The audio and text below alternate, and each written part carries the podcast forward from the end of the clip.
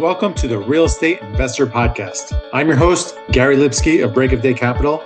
I talk to leading experts to discuss a wide range of subjects to educate investors on best in class practices to build legacy wealth and positively impact communities. Let's jump in. Hey everyone, welcome to another episode of the Real Estate Investor Podcast. I'm your host, Gary Lipsky. Be sure to join our Facebook group, Asset Management Mastery, where we have a great community of thousands of like minded individuals sharing resources and best practices. Hey everyone, we have launched the BODC Multifamily Impact Fund. Invest with a trusted operator with a track record of success. Our fund offers diversification, risk mitigation, tax benefits, and stringent acquisition criteria. If you'd like to learn more, head over to our website at breakofdaycapital.com.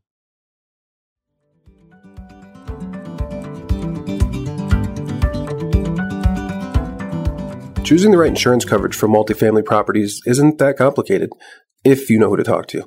At the Garzella Group, we're uniquely qualified to help you navigate the range of policy choices you have, and we're committed to saving you 30% in the process.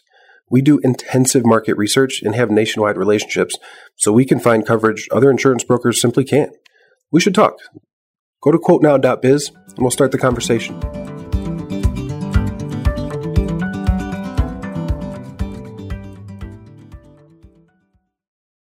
Today on the podcast, I'm going to discuss bullish or bearish.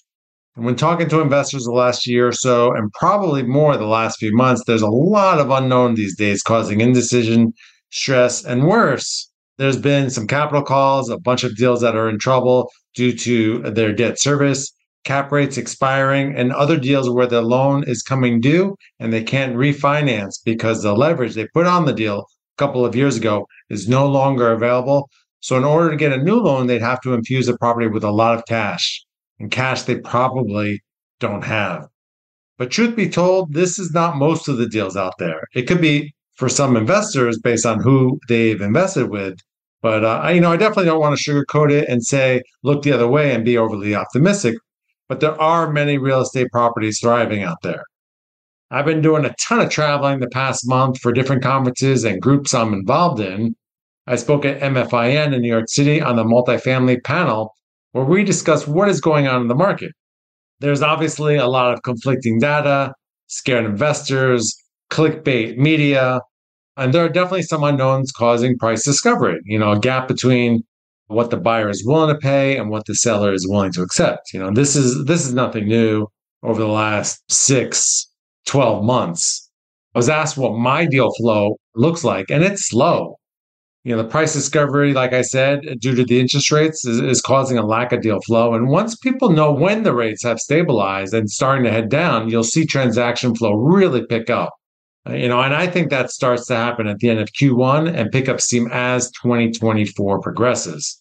So then the question becomes when is the bottom of the market? People are assuming we're still a bit of ways from that. And I think that we're basically here at the bottom.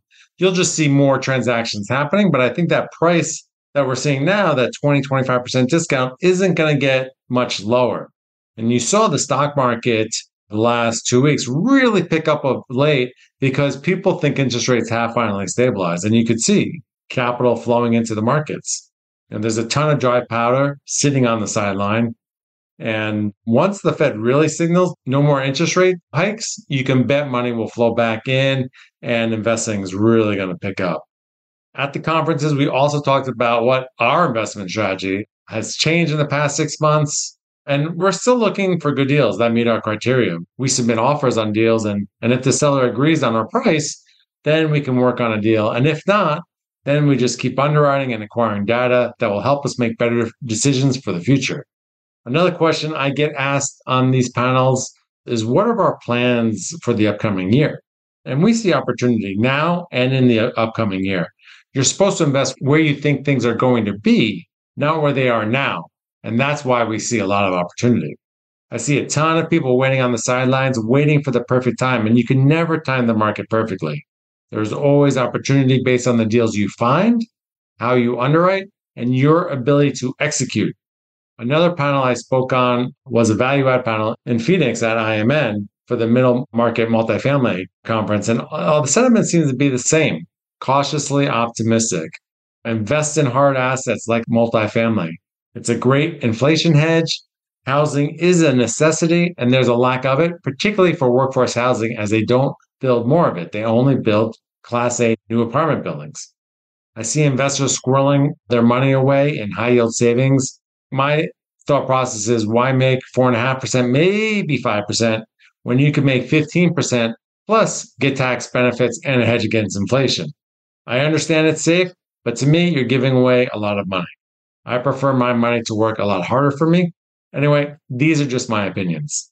I hope you got some good nuggets from the show. I'll be back next week with another informative episode on the Real Estate Investor Podcast. To all of our listeners, thanks for joining us. And if you like this episode, please head over to iTunes or Stitcher and like, subscribe, and leave a review, as it will help us reach more people. And if you'd like to learn more about what we do at Break of Day Capital, head over to our website at breakofdaycapital.com and sign up for our newsletter and fill out our investor application. We'll talk to you next week.